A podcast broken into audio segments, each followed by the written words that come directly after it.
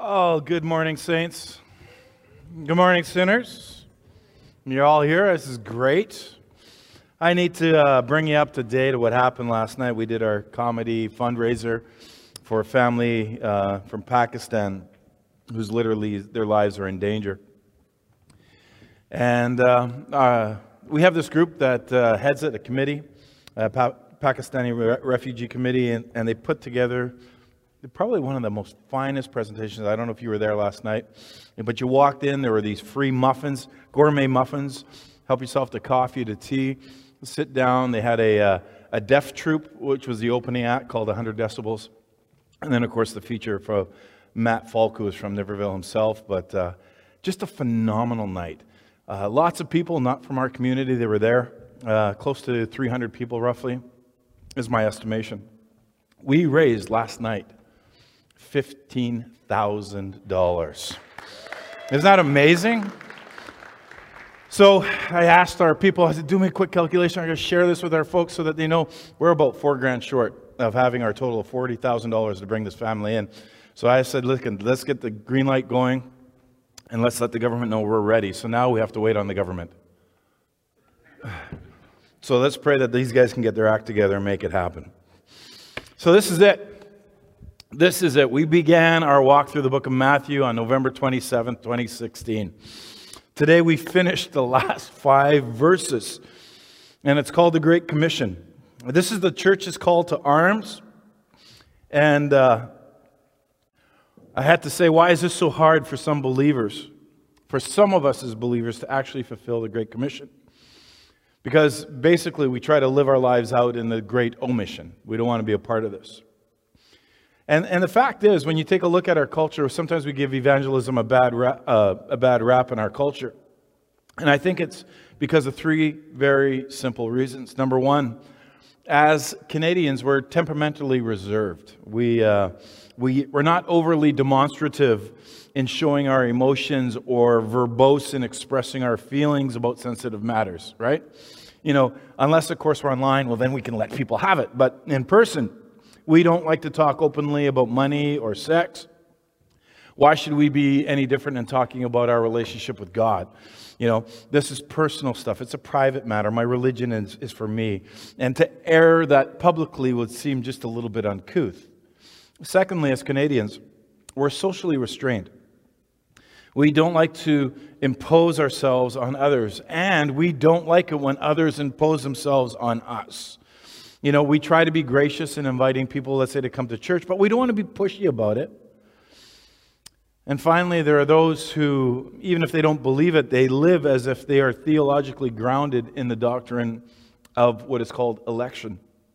And that means there are those who actually believe that it's not we who have a part in bringing people to God, but it's rather God alone. And if the Spirit of God stirs in the heart of an individual, quickens their spirit, then so be it. But if not, then who am I to interfere in this? And so they, they come to the conclusion that there's just no need to evangelize. We leave it up to God. So we're temperamentally reserved, we're socially restrained, and we act as if we're theologically grounded in the doctrine of election. And it's no wonder that we call ourselves the frozen chosen and has nothing to do with weather. And we might be actually content to live with that when you think about it. That there's no escaping the fact, though, that Jesus had some very famous last words for us. And uh, what, I wonder at times, what is it about last words that fascinate us? And that was my Google hit this week. I was just going famous people's last words. And you can spend tons of time going through this because it makes us sit up and listen. And I think we're naturally interested in somebody's last words because we believe that a person's last words are typically words that give us a glimpse right down to the center of somebody's heart. Bob, Bob Marley, musician, he's quoted as saying when he died that money can't buy life. Karl Marx said, Last words are for fools who haven't said enough. Leonardo da Vinci was quoted, and he said this I have offended God and mankind because my work did not reach the quality that it should have. Humphrey Bogart said, I should never have switched from scotch to martinis. Steve Jobs' sister, Mona, records Steve's last words as, oh wow, oh wow, oh wow. The Beatles, George Harrison said, love one another. Elvis Presley said to his fiancee the night that he died, I'm going to the bathroom to read. She replied, Don't fall asleep in there. His last words, Okay, I won't. If you're into R&B, Johnny Ace, he died in 1954. What happened is he was playing with a pistol during a break in his concert. His last words were, I'll show you that it doesn't shoot. My friend, Buddy Rich, drummer, he died in surgery after 1987. As he was being prepped for surgery, the nurse asked him, Is there anything you can't take? And his reply was, Yeah, country music. I love him. Todd Beamer, passenger on United Flight uh, 93, September 11th, 2001. His last words are recorded at the end of a cell phone call that he and other passengers tried to storm the cockpit to retake the, the plane from the hijackers. His last words Are you ready, guys? Let's roll. The plane crashed near Shanksville, Pennsylvania. So if you think about it, you have one hour left on earth. What would you want to say to the people around you? What words would you have for your friends? What words would you have for your spouse, your children, your siblings, your coworkers, your neighbors? What would your last words be? Would you open up your heart? Would you say those things that you've always wanted to say, or, or the things that you know you should have said? You know, wouldn't you want to leave your family and your friends with uh, the unvarnished, unobstructed, undeniable truth about what's the most important thing for you? Your hopes, your desires, your prayers, your plans, your blessings for each and every one of them? Now let's go to Matthew chapter 28 and imagine the scene that he's, he's painting here for us. It's only a matter of days after Jesus, the man who had been their teacher, their master, their friend, he'd been there for three years. He's arrested, he's beaten, executed on a cross, laid to death, and now he's alive. He's standing before them. He shares now some final instructions. And I think what we've got to do is take a look and see how these words reveal a very clear emphasis on the continuation of his mission. Jesus doesn't say, hey, listen, you guys are great. Thanks for the memories. Hey, we'll see you on the other side. No, the last words of Jesus in the book of Matthew are a charge. It's a commission. It's a set of marching orders to carry out, to carry on the most important task in the universe. If you have your Bibles, you can turn to it. We'll begin at page, uh, verse 16 it says the 11 disciples went to Galilee to the mountain where Jesus had told them to go. That number 11 should stand out like a sore thumb for us. It's a reminder of Judas's betrayal. Remember, he's gone, he's off the scene. And so we see that the 11 disciples here are simply not functioning as individuals.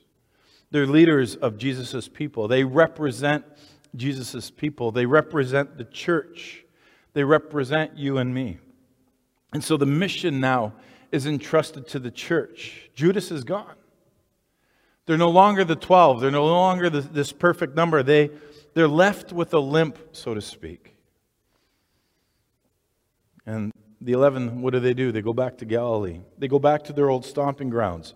And according to Matthew, they assemble on the mountain to which Jesus had directed them.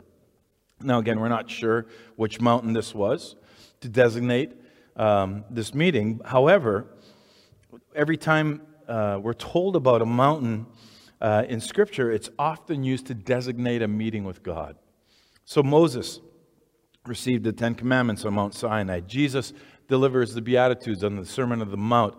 He speaks to the woman at the well about which mountain to worship God on. And this was a meeting uh, with Jesus on the top of a mountain, not behind closed doors, but in the open, that everybody can see. And so it's so important. There's a connection that's happening here. Now, when they saw him, they says they worshiped him, but some doubted. So the interesting contrast takes place here. Some worshiped and some doubted. Some translations go on and say they hesitated. You know, even though he had been crucified and risen from the dead, there was still a hesitation or a doubt. If you do your research, you see that the, the 11 had already seen Jesus at at least once after his resurrection. But notice that Jesus doesn't reject those who doubt. They're there. They made the journey. He doesn't reject them, he doesn't scold them. And I think Matthew puts that in there because it's something that we can all identify with. There are varying degrees of faith represented in absolutely every community. And there are those of you here today, your faith is seasoned, it's mature, and yet there are those of us who are still unsure of God's faithfulness and His love. And to be honest, there's a mixture, when you think about it, of faith and doubt within each and every one of us. One of my favorite passages is where a father brings his child to Jesus to be healed. And before Jesus heals the boy, he says to the father, If you can believe, all things are possible to him who believes. And the father cried, I believe, but help my unbelief. What we see, people, is that doubt and faith actually go hand in hand. The fact that you can't prove the existence of God makes trusting in God all the more remarkable.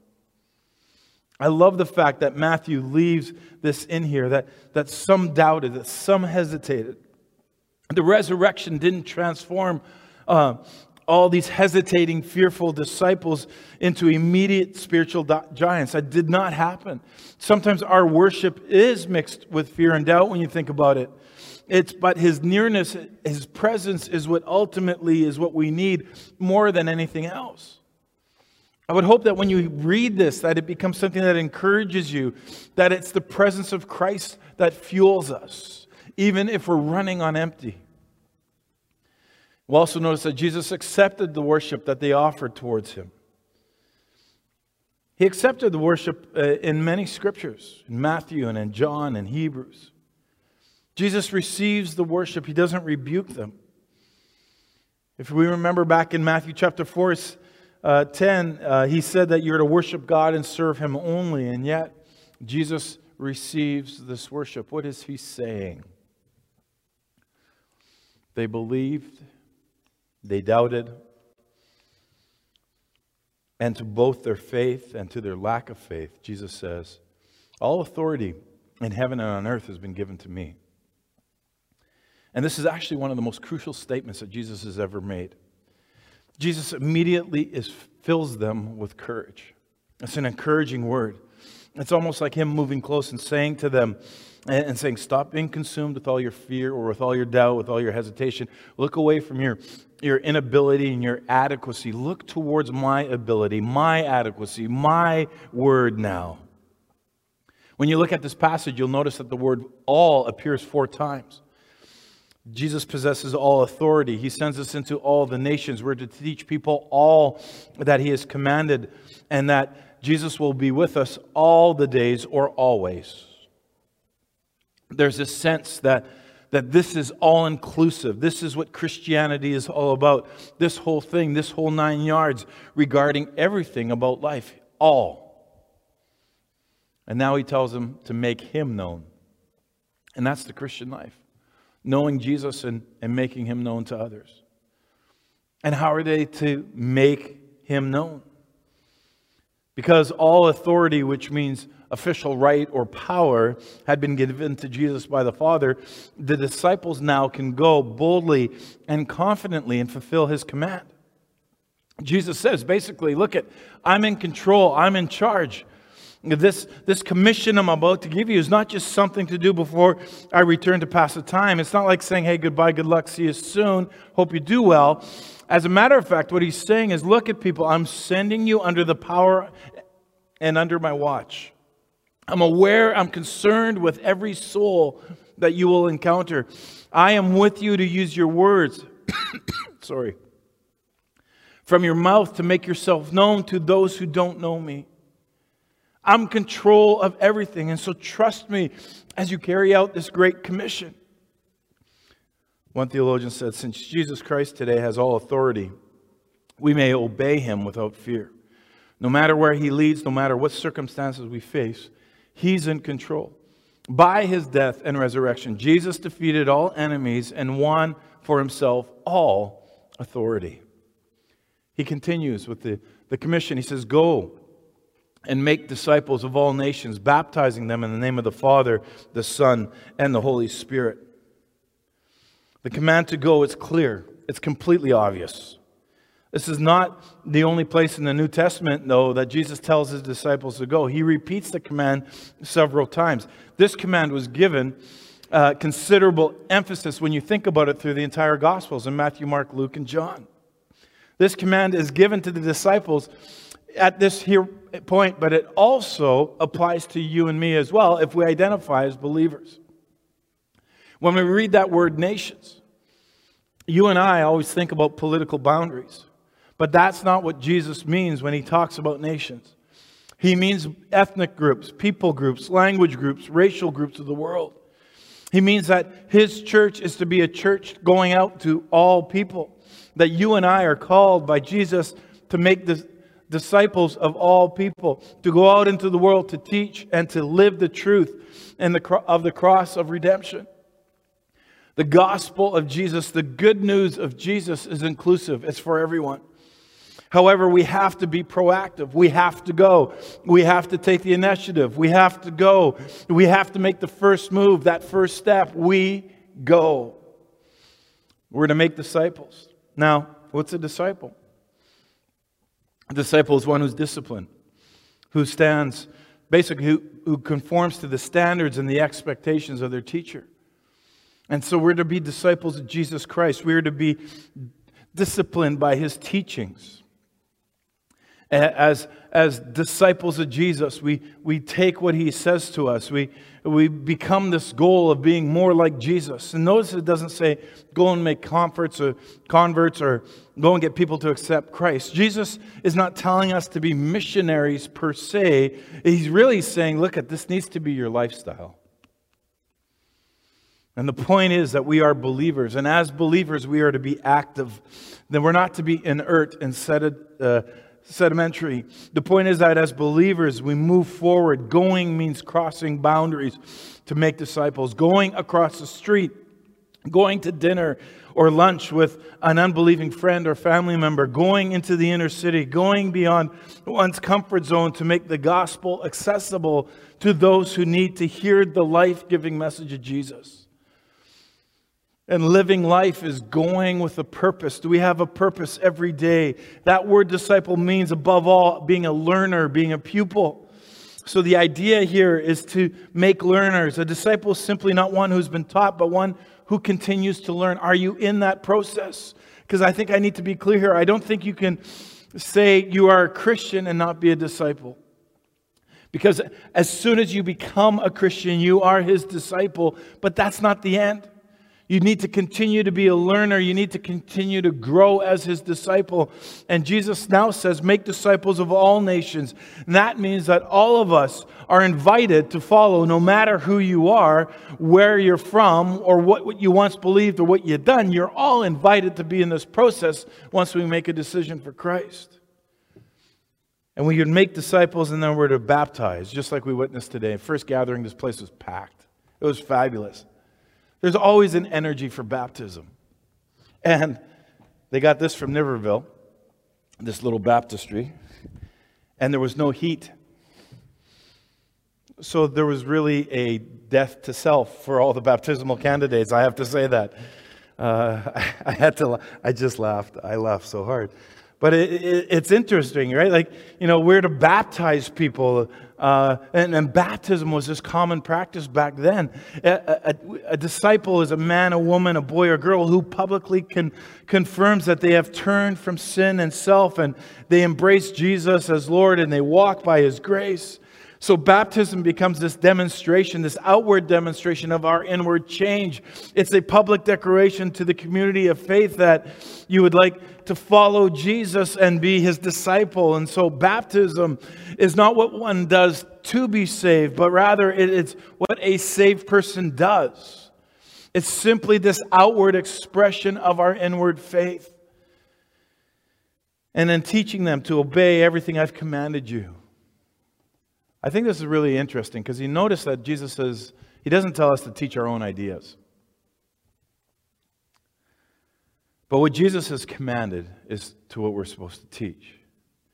And so the goal is not simply to teach information, but the goal is that we're to teach transformation and application. He doesn't want just the disciples to know more things, he wants them to grow in their obedience. That we teach them to obey. God's love language is obedience. Just obey. We got to teach them to observe. The goal was to multiply, to reproduce a reproducing follower of Christ. And the, the nature of discipleship is not automatic conformity to your teacher. I'm just going to be like my teacher. It's about learning, right? It's, it, it is about learning. And therefore, the work of making disciples, it's about teaching these baptized followers of Jesus what it means to follow him according to the instructions that Jesus himself has given to us.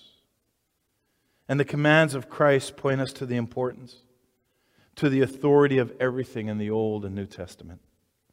So, if baptism points us to a moment of conversion, to that point in time when we decided to go from a follower of the world to a follower of Jesus, then the work of teaching reminds us that making disciples, that discipleship is this process. Making disciples is about finding faith, it's about following in our faith, it's about birth, it's about growth, it's about opening a door, it's about walking a path. Disciples are made, they're not born. Somebody has to give us the training to be disciples. And the best way to make disciples, perhaps the only lasting way, is to be disciplined yourself. You know, and then at that point in time, you begin to share those disciplines with others around you because you can only really teach what you know, what you believe, what you practice. And let me say, well, a lot of people, I, well, I just, well, no, you teach what you know, what you have, where you're at.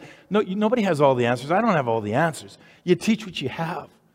You start by strengthening your own spiritual disciplines. And you begin to share it with others. You sit down and, with people and you take time to explain to others what we believe, why we do what we do, why. Like all this. Tell them such things as why do we gather together on a Sunday to worship, to listen, listen to the scriptures expounded on? Why do you study the scriptures to find meaning and direction for your lives? Why do you uh, try to be a blessing to others and not because, you know, we have. Uh, we have to, but rather because we're so grateful in many ways that God has already blessed us. You got to tell them why you pray and thank God for His mercies and ask Him to be the, with those in need. Why do we do that? How do we do that? And when you find yourself in trouble, you got to explain to people why do you look to God for strength, for comfort, for peace? You know, why do we, in times of uncertainty, you know, we go to God? Why are we not afraid when you know that God is with you? Why are we not alone when He knows He's with us with every step? Why is His grace sufficient for every need? You share why you believe that all things work together for good for those who love the Lord and are called according to his purposes. You share why you believe that nothing would ever separate us from the love of God in Christ Jesus our Lord.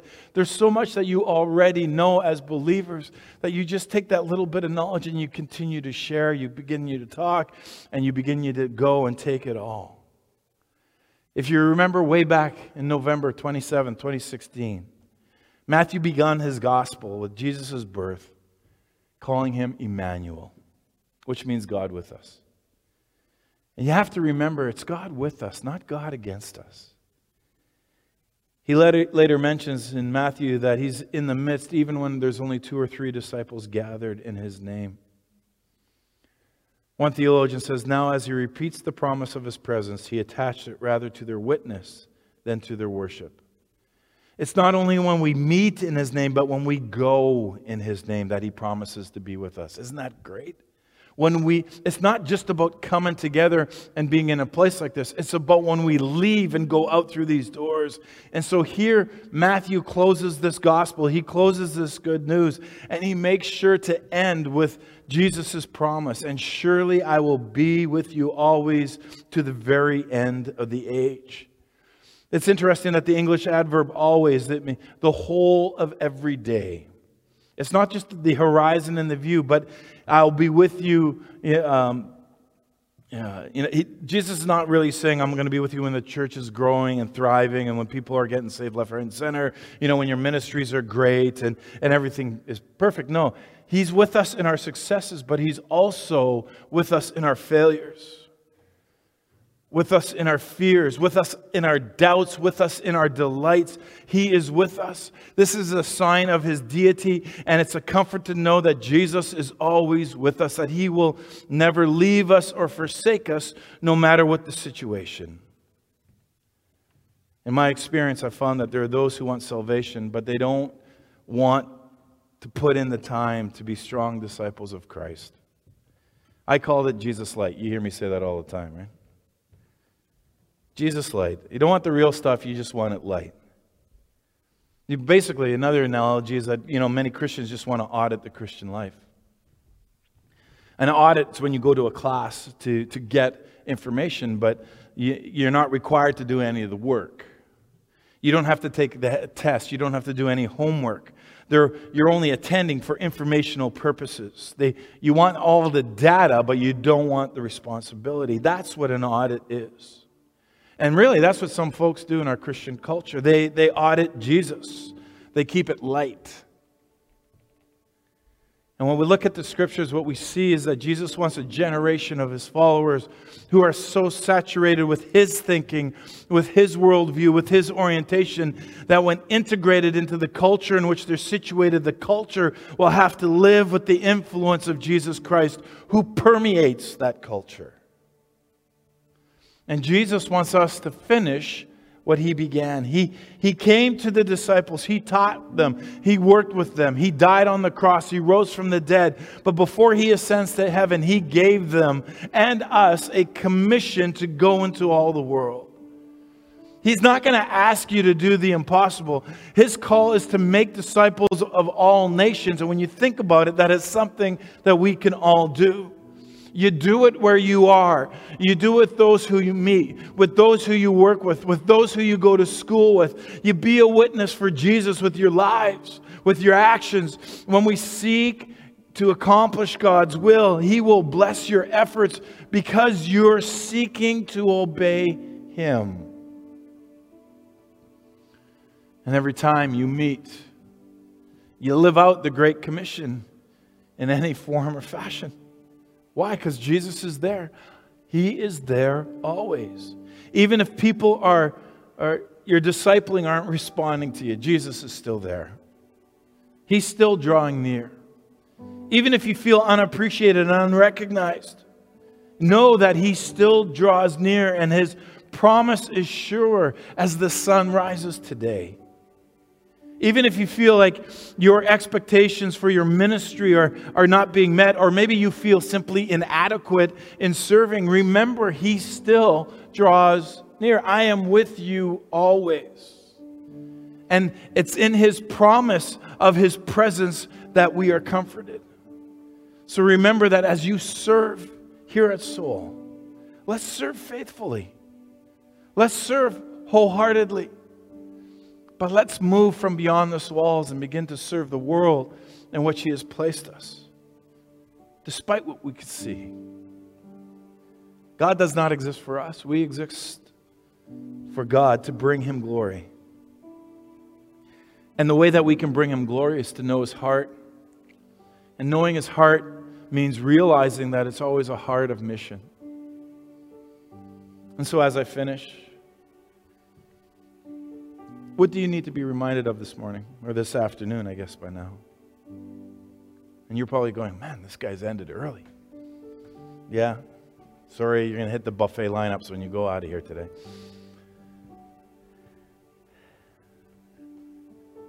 Be reminded that the presence of Jesus draws near to you at all times. Scripture, hold it to what it says. Perhaps you're struggling, you're wondering if anybody is in control, whether uh, of your life or if God really cares what you do on here. Well, He does. And I think we have to put our trust in His ability to carry you through whatever you find yourself walking through. Maybe we have to actually start praying to ask to have a heart like Jesus that we could look at the world through His eyes. Ask Him to help you live out His heart of mission right now, right here. What's He calling you to do? I have a passion for us to reach this city. The thing is, we just, I can't do it alone.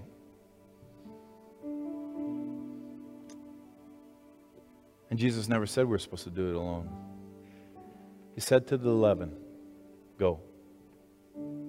That 11 represents us to go. Will you stand with me?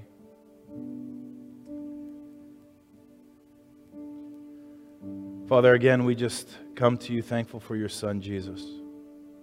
We're thankful for what you did on the cross and for rising from the grave. And so, God, just give us a hunger and a passion to make the name of Jesus known to the lost world around us. Out of our ordinary, everyday lives, you have gathered us here to this time of worship. And what do we do? We bless you, we listen to your word, we immerse ourselves in your grace and in your love. So open our eyes, open our hearts, open our minds to your presence with us.